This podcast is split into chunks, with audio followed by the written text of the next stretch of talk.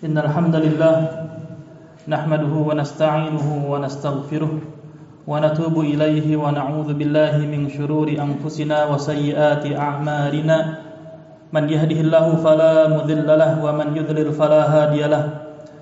أشهد أن لا إله إلا الله وحده لا شريك له وأشهد أن محمدا عبده ورسوله.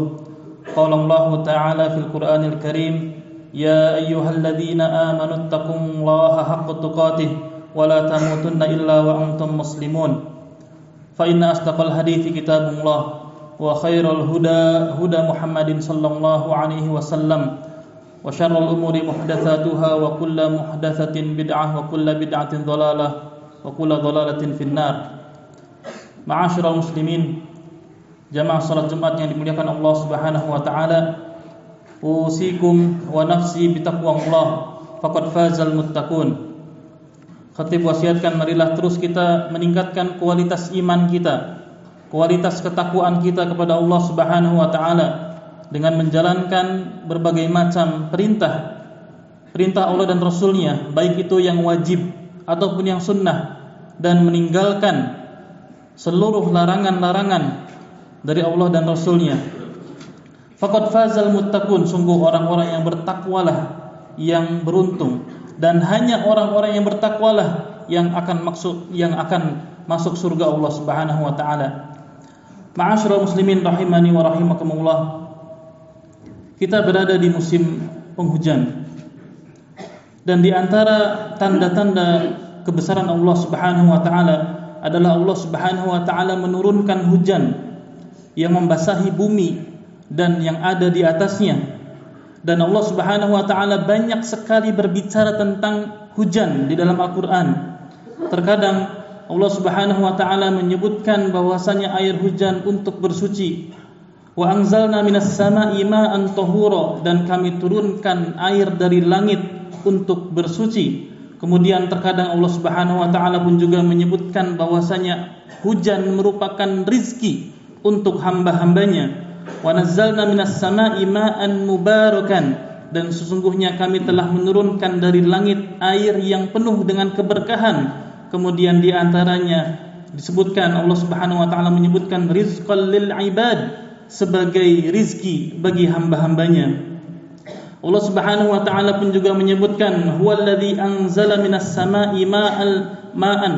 Lakum minhu syarabun wa minhu syajarun fihi tusimun dan dialah yang menurunkan air dari langit untuk kalian minum dan sebagiannya untuk tanaman-tanaman dan sebagiannya kalian jadikan untuk peternakan. Yunbitu lakum bihi zar'a waz zaitun wan nakhil wal a'nab min kulli thamarat wa min kulli thamarat. Dan dengan air hujan itu Allah Subhanahu wa taala tumbuhkan berbagai macam tanaman-tanaman. Az-zaitun minyak zaitun wan nakhil dan pohon kurma wal a'nab dan anggur-anggur. Wa min kulli thamarat dan banyak sekali buah-buahan yang tumbuh dari air hujan tersebut. Inna fi dzalika laayat inna inna fi dzalika laayah liqaumi yatafakkarun.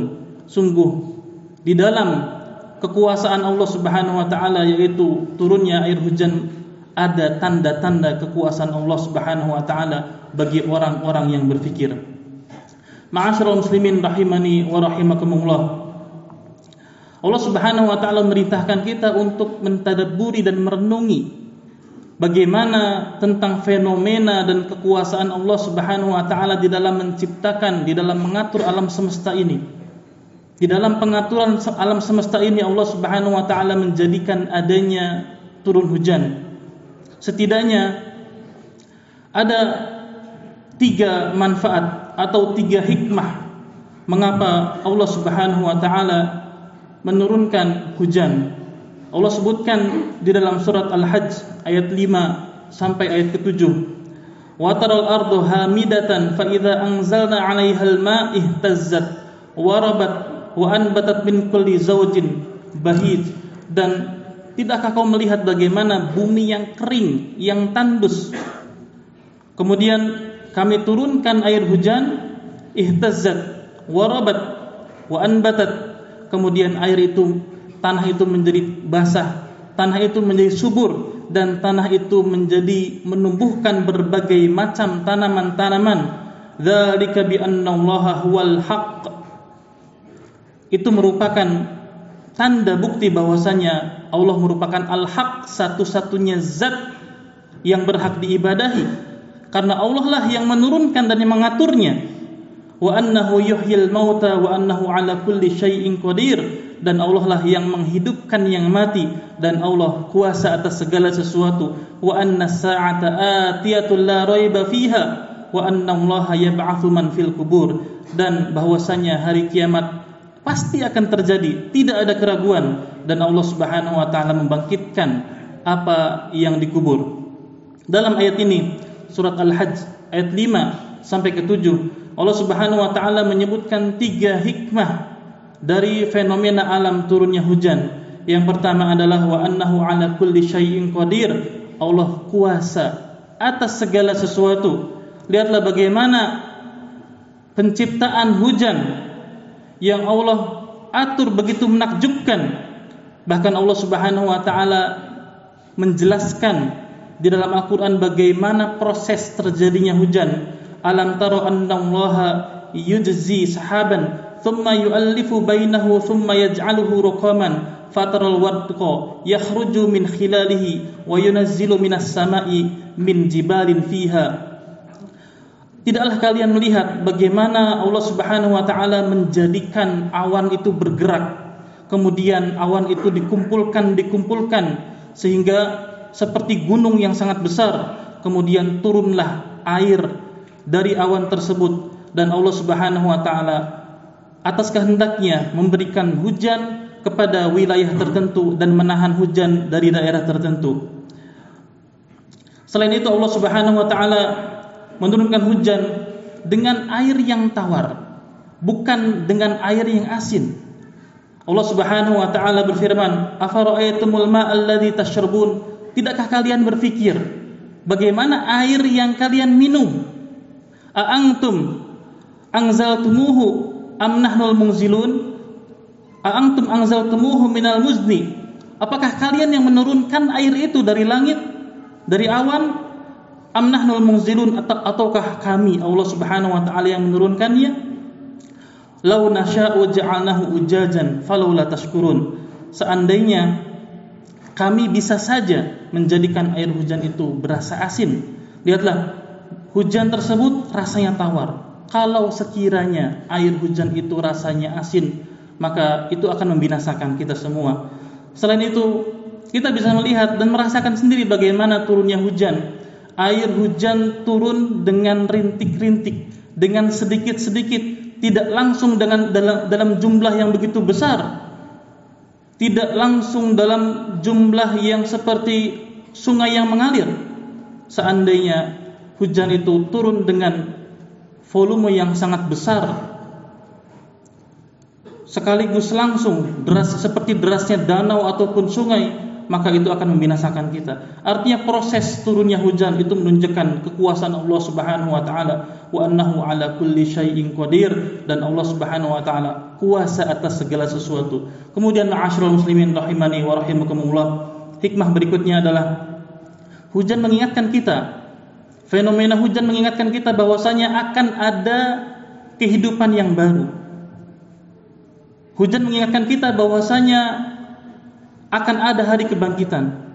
Lihatlah bagaimana tanah yang kering korontang, yang tandus, kemudian diturunkan hujan, kemudian tiba-tiba tumbuh tanaman-tanaman, tumbuh rerumputan, bahkan tumbuh pohon-pohon yang bermanfaat untuk manusia Allah Subhanahu wa taala berfirman, "Wa nazzalna minas sama'i ma'an mubarakan." Dan sungguh kami telah menurunkan air yang penuh dengan keberkahan.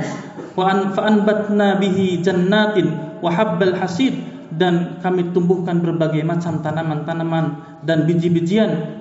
Kemudian Allah Subhanahu wa taala di akhir ayat menyebutkan fa bihi baldatan mayyitah dan kami hidupkan tanah yang tandus Kemudian di akhir ayat Allah Subhanahu wa taala mengatakan wa kadzalikal khuruj, kadzalikal khuruj. Maka begitu pun juga seperti itulah hari kebangkitan. Seperti itulah hari kebangkitan. Allah Subhanahu wa taala pun juga menyebutkan dalam ayat lain, fa akhrajna biha fa akhrajna bihi min kulli thamarat dan kami tumbuhkan berbagai macam tanaman-tanaman dan buah-buahan dari air hujan. Kadzalika nukhrijul mauta la'allakum tadhakkarun. Begitupun juga kami akan menghidupkan orang-orang yang mati. Kami akan menghidupkan kembali orang-orang yang mati la'allakum tadhakkarun agar kalian ingat maka dengan turunnya hujan kita bisa melihat bumi yang tadinya kering, tandus, tiba-tiba bisa hidup. Bisa hidup bahkan bisa subur. Hal ini mengingatkan kita bahwasanya kita yang hidup sekarang akan merasakan kematian dan kematian itu akan disusul dengan kebangkitan. Dan Allah Subhanahu wa taala akan membangkitkan manusia layaknya seperti tanaman yang baru tumbuh wa anna sa'ata atiyatul la raiba fiha. Ingatlah bahwasanya hari kiamat itu pasti akan bangkit. Hari kiamat itu pasti akan ditegakkan. Wa anna Allah yab'atsu man fil kubur dan Allah Subhanahu wa taala akan membangkitkan orang-orang yang dikubur. Orang-orang manusia yang dibangkitkan akan dimintai pertanggungjawaban oleh Allah Subhanahu wa taala apa yang dia lihat, apa yang dia lakukan, apa yang diucapkan, apa yang dikomen, apa yang dia komentari semuanya akan dimintai pertanggungjawaban di hadapan Allah Subhanahu wa taala. Aku qauli hadza wa astaghfirullah li wa lakum wa lisairil muslimina min kulli dhanbin wa khati'atin fastaghfiruh innahu huwal ghafurur rahim.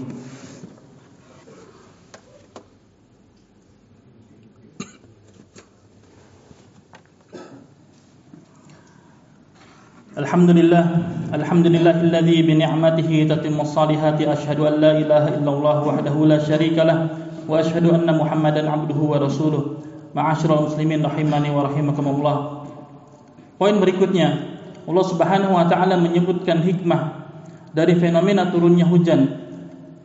Disebutkan dalam surat Al-Hajj yang tadi disebutkan ayat 5 sampai ayat ke-7 Allah Allah Subhanahu wa taala menyebutkan dzalika bi annallaha huwal haqq.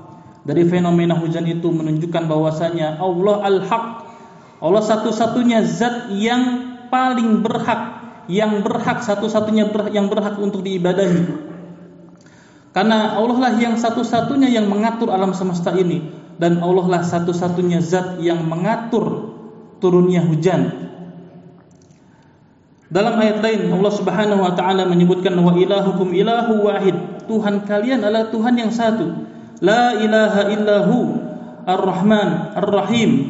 Tidak ada yang berhak diibadahi kecuali hanya Allah Subhanahu wa taala yaitu Ar-Rahman Ar-Rahim yang Maha Kasih dan Maha Penyayang. Dalam ayat ini Allah Subhanahu wa taala menyebutkan bahwa Allah lah yang menurunkan air dari langit berupa hujan sebagai bukti bahwasanya Allah lah satu-satunya yang berhak untuk diibadahi. Kemudian di akhir ayat Allah Subhanahu wa taala menyebutkan la ayatil liqaumi ya'qilun itu ada tanda-tanda kebesaran Allah Subhanahu wa taala bagi orang-orang yang memiliki akal. Oleh karena itu ma'asyiral muslimin rahimani wa rahimakumullah. Allah Subhanahu wa taala mampu dan bisa saja menjadikan hujan yang awalnya merupakan rahmat bagi manusia kemudian Allah ubah menjadi azab sebagaimana yang Allah pernah lakukan kepada kaum Nabi Nuh alaihissalam.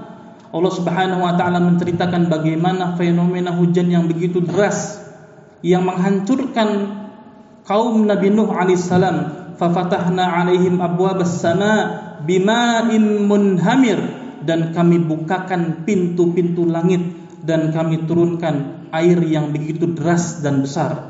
Untuk apa Allah menurunkan hujan yang begitu derasnya? Tidak lain, tidak bukan untuk menghancurkan dan membinasakan orang-orang yang kufur kepada Allah Subhanahu wa taala padahal mereka telah didakwahi oleh Nabi Nuh alaihissalam selama ratusan tahun lamanya. Bahkan Allah Subhanahu wa taala jika jika berkehendak mampu menjadikan hujan yang awalnya adalah air kemudian Allah Subhanahu wa taala berubah menjadi hujan batu dan itu pernah terjadi. Allah Subhanahu wa taala menceritakan dalam Al-Qur'an wa amtarna alaihim matara dan kami hujani mereka. Mereka ini adalah kaumnya Nabi Lut alaihissalam. Fangzur kaifa kana akibatul mujrimin maka lihatlah lihatlah bagaimana kesudahan orang-orang yang melakukan kejahatan lihatlah bagaimana kesudahan atau akhir dari orang-orang yang melakukan kemaksiatan Allah Subhanahu wa taala turunkan kepada mereka hujan batu yang dapat membinasakan mereka. Maka dari itu ketika kita melihat hujan yang begitu derasnya hendaklah kita ingat bahwasanya yang mengatur alam semesta ini hanyalah Allah Subhanahu wa taala. Yang mengatur turunnya hujan menahan hujan itu hanyalah Allah Subhanahu wa taala, tidak ada yang lain. Maka orang-orang yang meyakini bahwasanya ada yang mengatur alam semesta selain Allah Subhanahu wa taala, sungguh dia telah terjerumus kepada kesyirikan ar-rububiyah. Kesyirikan yang lebih parah daripada orang-orang kafir Quraisy jahiliyah pada saat itu. Ma'asyiral muslimin rahimani wa rahimakumullah. Ketika hujan tidak turun maka kita hanya meminta kepada Allah Subhanahu wa taala. Kita hanya meminta kepada Allah Subhanahu wa taala. Ketahuilah yang menurunkan hujan itu tidak lain dan tidak bukan kecuali hanyalah Allah Subhanahu wa taala. Semoga Allah Subhanahu wa taala memberikan hidayah dan taufik kepada kita sehingga kita betul-betul meyakini bahwasanya kehidupan ini dan hidup kita semuanya diatur oleh Allah Subhanahu wa taala. Innallaha wa malaikatahu yusalluna 'alan nabi ya ayyuhalladzina amanu sallu 'alaihi wa sallimu taslima. Allahumma salli 'ala Muhammad wa 'ala ali Muhammad kama sallaita 'ala Ibrahim wa 'ala ali Ibrahim وبارك على محمد وعلى آل محمد كما باركت على إبراهيم وعلى آل إبراهيم إنك حميد مجيد اللهم اغفر للمسلمين والمسلمات والمؤمنين والمؤمنات الأحياء منهم والأموات إنك سميع قريب مجيب الدعوات ويا قاضي الحاجات اللهم آت نفوسنا تقواها وزكها أنت خير من زكاها أنت وليها ومولاها اللهم إنا نسألك الهدى والتقى والعفاف والغنى ربنا آتنا في الدنيا حسنة وفي الآخرة حسنة وقنا عذاب النار والحمد لله رب العالمين. أقم الصلاة.